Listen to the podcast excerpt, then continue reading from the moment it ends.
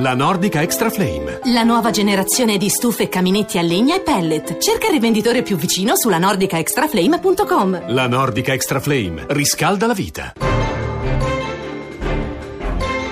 Radio Anch'io, l'attualità in diretta con gli ascoltatori.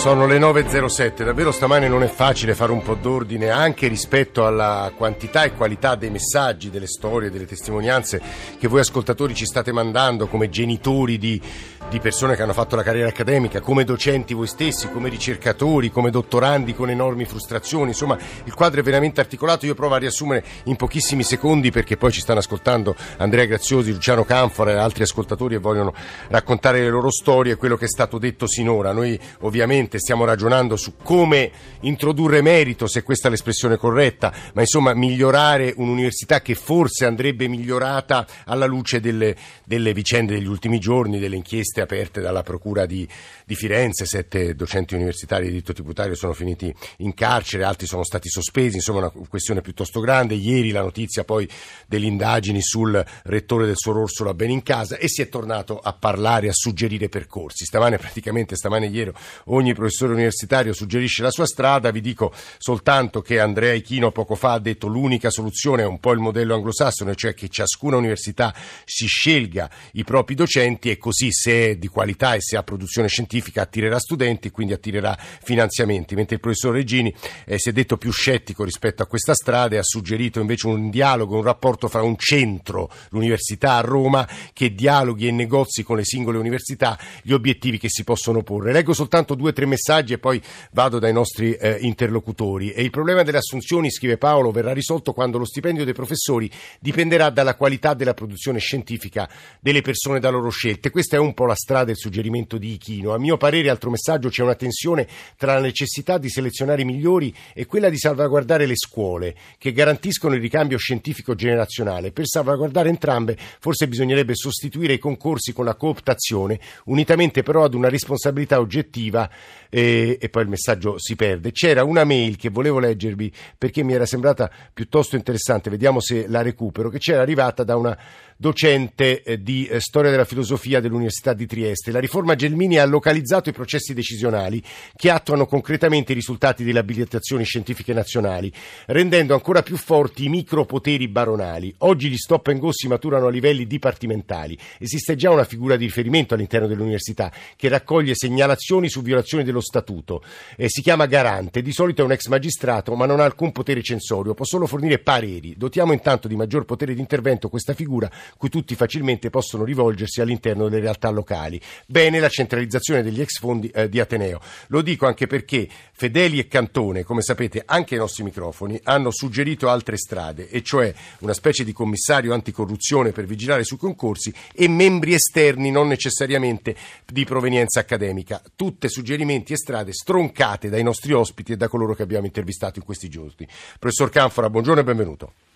Salute, buongiorno. Insigne filologo classico, se c'è una oh, persona che, eh sì, per una volta mi permette di dirlo, eh, il, se c'è una persona che conosce l'università italiana è Luciano Canfra. Stessa cosa credo di poter dire per Andrea Graziosi, a sua volta illustrissimo storico dell'Unione Sovietica e della Russia e soprattutto presidente dell'Ambur. Professor Graziosi, benvenuto. Buongiorno, grazie. Sergio della Sala è un neurologo che insegna neuroscienza all'Università di Edimburgo, è quello che si dice, non dico un cervello in fuga, è una persona che ha scelto di insegnare all'estero. Buongiorno anche a lei della Sala. Buongiorno. E Pietro Roversi è un ricercatore eh, eh che eh, lavora ad Oxford e devo dire che la sua vicenda individuale anche è molto interessante. Dottor Roversi, benvenuto, buongiorno. Prima di sentirvi in ordine, capisco la difficoltà di affrontare un tema del genere, volevo sentire il professor Siano che ci ha mandato un messaggio che peraltro su qualche giornale oggi avevo letto ma non ricordo dove. Professor Siano. Buongiorno, è un ascoltatore che ci ha scritto, però ha una vicenda diciamo, da accademico. Professore. Professor Siano ci sente? Salve, sì, la sento. Lei mi sente? Buongiorno sì, vada. Salve, allora, io sono professore associato eh, presso il Dipartimento di Ingegneria Industriale dell'Università degli Studi di Salerno ho mm, partecipato ad una procedura eh, comparativa, articolo 18 della legge 240 a gennaio, a eh, maggio ho, mm, ho, mandato al rettore un atto di significazione eh, che contesta i criteri adottati dalla Commissione, in quanto eh, a mio avviso e dei miei legali. Questi Mm. criteri si discostano dalla normativa, quindi dalla legge 240, andando a specificare eh, dei criteri che eh, identificano, sono molto, molto prossimi al curriculum eh, di uno dei candidati. Eh. Eh, Quindi era disegnato per lui, ci sta dicendo Siano. Eh, sembrerebbe di sì. Inoltre i- non si attengono i criteri a quelli generali Mm. fissati dal bando. Dopodiché diciamo, arriva la risposta da parte della Commissione nella quale mi si dice che diciamo, sostanzialmente tutto è a posto, tutto va bene e che eh, questi criteri adottati solo per la didattica peraltro, Sì. non per la ricerca, eh, sono eh, fondamentali nel nostro settore scientifico dis- disciplinare, ma io vorrei sottolineare che a mio avviso questi criteri non sono eh, sostanzialmente eh, presenti nel settore scientifico. Quindi lei che ci sta dicendo Siano, che sta Dopo denunciando? le voglio, le voglio dire anche questo, dopo, Eh. dopo la mia, dopo ho fatto un esposto in Procura della Repubblica e sono avvenute le dimissioni del Presidente della Commissione Ah. eh, adducendo un conflitto di interessi Sì. eh, in quanto a 12 pubblicazioni, delle 12 pubblicazioni che si potevano presentare, tutte e 12 in comune con uno Sì. dei candidati, conflitto Ah. di interessi che però doveva essere già eh, noto mh, quando la Commissione si è riunita per, eh, per i- Certo, identificare i criteri, in quanto erano già noti i nomi dei candidati. Quindi diciamo, attualmente c'è un'indagine da parte della Procura di Nocera inferiore. Ora diciamo, eh, att- attendo fiducioso l'intervento del magistrato. È, è stato fatto anche un- un'interrogazione parlamentare. Come no? No, guardi, Siano, 5 Stelle. eh, ho- ecco dove l'ho letta, l'ho letta sul fatto, non mi ricordo se oggi o ieri la sua vicenda, anche i giornali l'hanno ripresa, quindi vabbè, grazie per averci... Lei in realtà non fa che aggiungere, no, oltre a ringraziarla molto per la sua storia che merita secondo me tutta l'attenzione anche del- del- nel discorso pubblico, però lei non fa che aggiungere un tassello a una ricostruzione che stiamo cercando di fare stamani. Io vorrei consegnare a Luciano Canfora, lo dicevo anche per la sua lunghissima vita accademica, una domanda. Quello che stiamo sperimentando e quello di cui stiamo discutendo in questi giorni non è una novità, ma a suo avviso l'università in ultima analisi è migliorata o no? E poi quello che conta credo sia la qualità dell'insegnamento e la produzione scientifica. Quindi su questo ci aiuti, professor Canfora.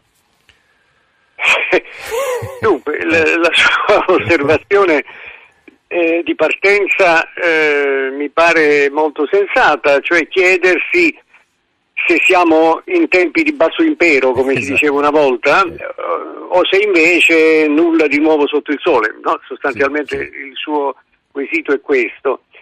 Allora, eh, la mia tendenza è a dire da una parte che ehm, abbiamo avuto periodi orrendi, pessimi e periodi eh, nettamente migliori. Non so, mi viene in mente che prima, nei primi tempi dell'unità d'Italia, eh, grandi ministri, no? anche Francesco De Sanctis è stato ministro dell'istruzione, trovava situazioni aberranti, so, il greco a Palermo lo insegnava un prelato, un vescovo, perché era lui di origine greca, quindi parlava il greco moderno, ma non sapeva nulla del greco antico.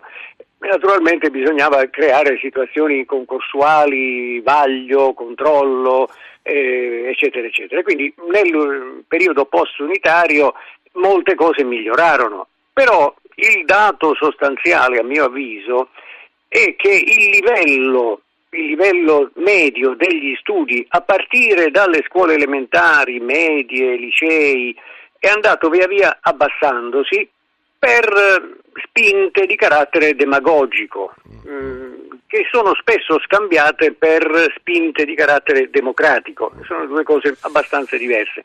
Allora, avendo per mezzo secolo ormai, almeno nell'ultimo mezzo secolo che abbiamo alle spalle, via via semplificato, abbassato il livello, chiuso gli occhi, fatto intervenire le famiglie nella valutazione degli studenti, abbiamo creato una popolazione eh, destinata poi agli studi universitari, prima come studenti e poi come docenti, di minore, di sempre minore qualità.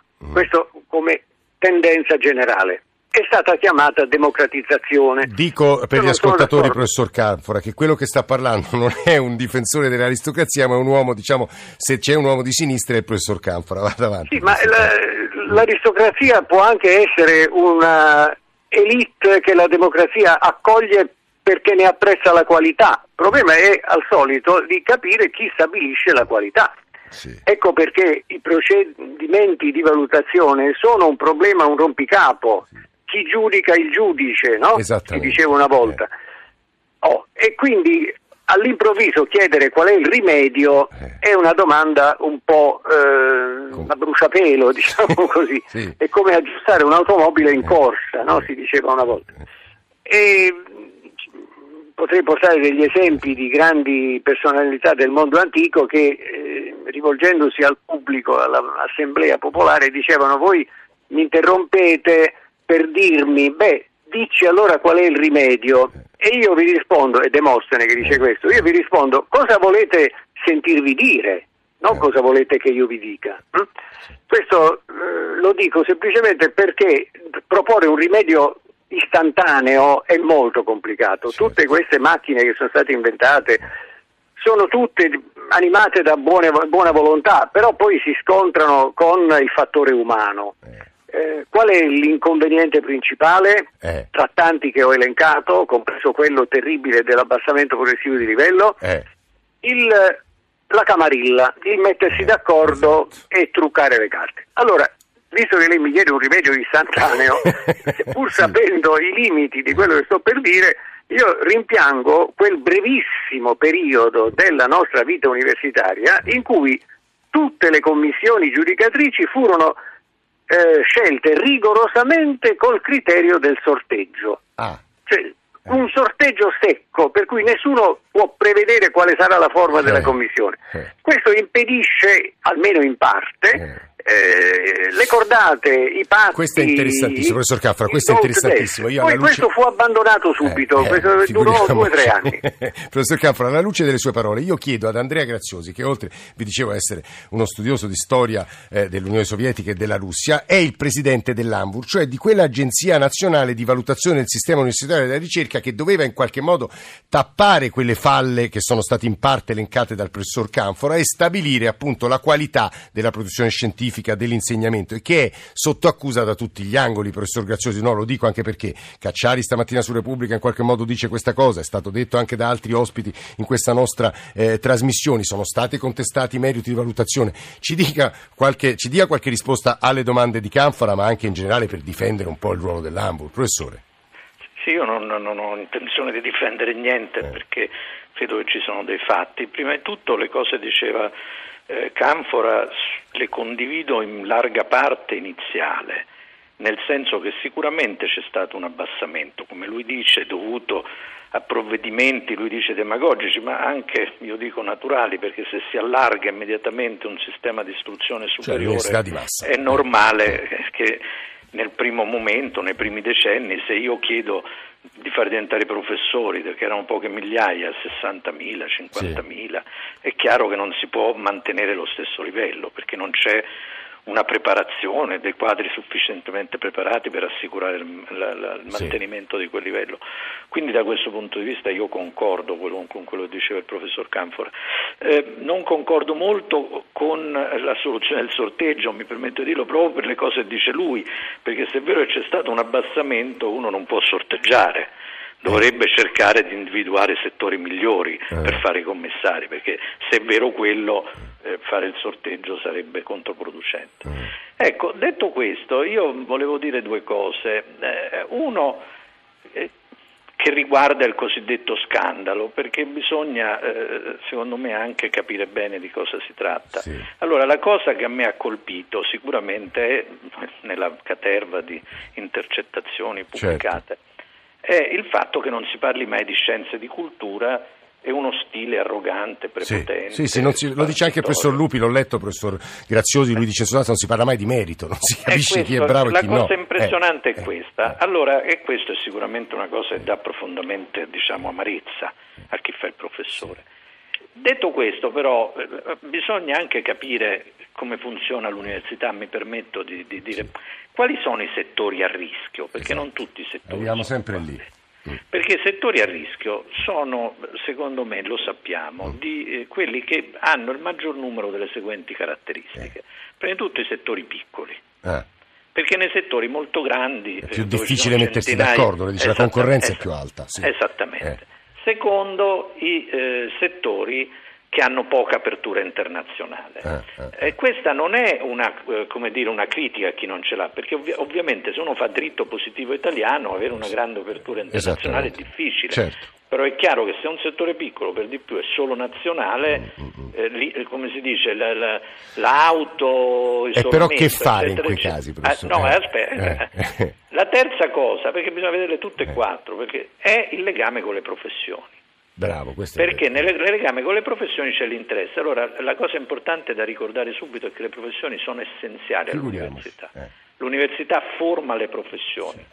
Eh, in America la- le scuole di giurisprudenza si chiamano, di medicina si chiamano professional school, Sì. non c'è niente di male, però è chiaro che dove ci sono legami economici professionali il rischio aumenta. Posti questi tre punti, No, professore. e l'ultimo Eh, pure vorrei eh. dirgli che il legame con la politica e il potere. Ah, figuriamoci, certo. Eh beh, perché se uno fa Eh. dritto tributario o, fa altre, eh, o fa politologia, o so, sono No, no, no, è chiaro. settori più a rischio. Eh. Allora, nei settori dove questo, diciamo, coincidono tutti e quattro queste cose, sono settori però molto eh, minoritari nell'accademia, dove Eh. uno dovrebbe effettivamente fare attenzione, magari aprendoli, magari moltiplicandoli, facendo più Già sapere questo ci aiuta a capire dove però la intervenire. massa se non dei settori Eh. non sono così. Se uno si scorda questo, Sì, no, ma siamo, siamo- se c'è fisica, c'è Esatto, matematica, ci con sta Classics, Sì. quello che fa, dico Classics per Canfora, mettere tutti eh, insieme, eh.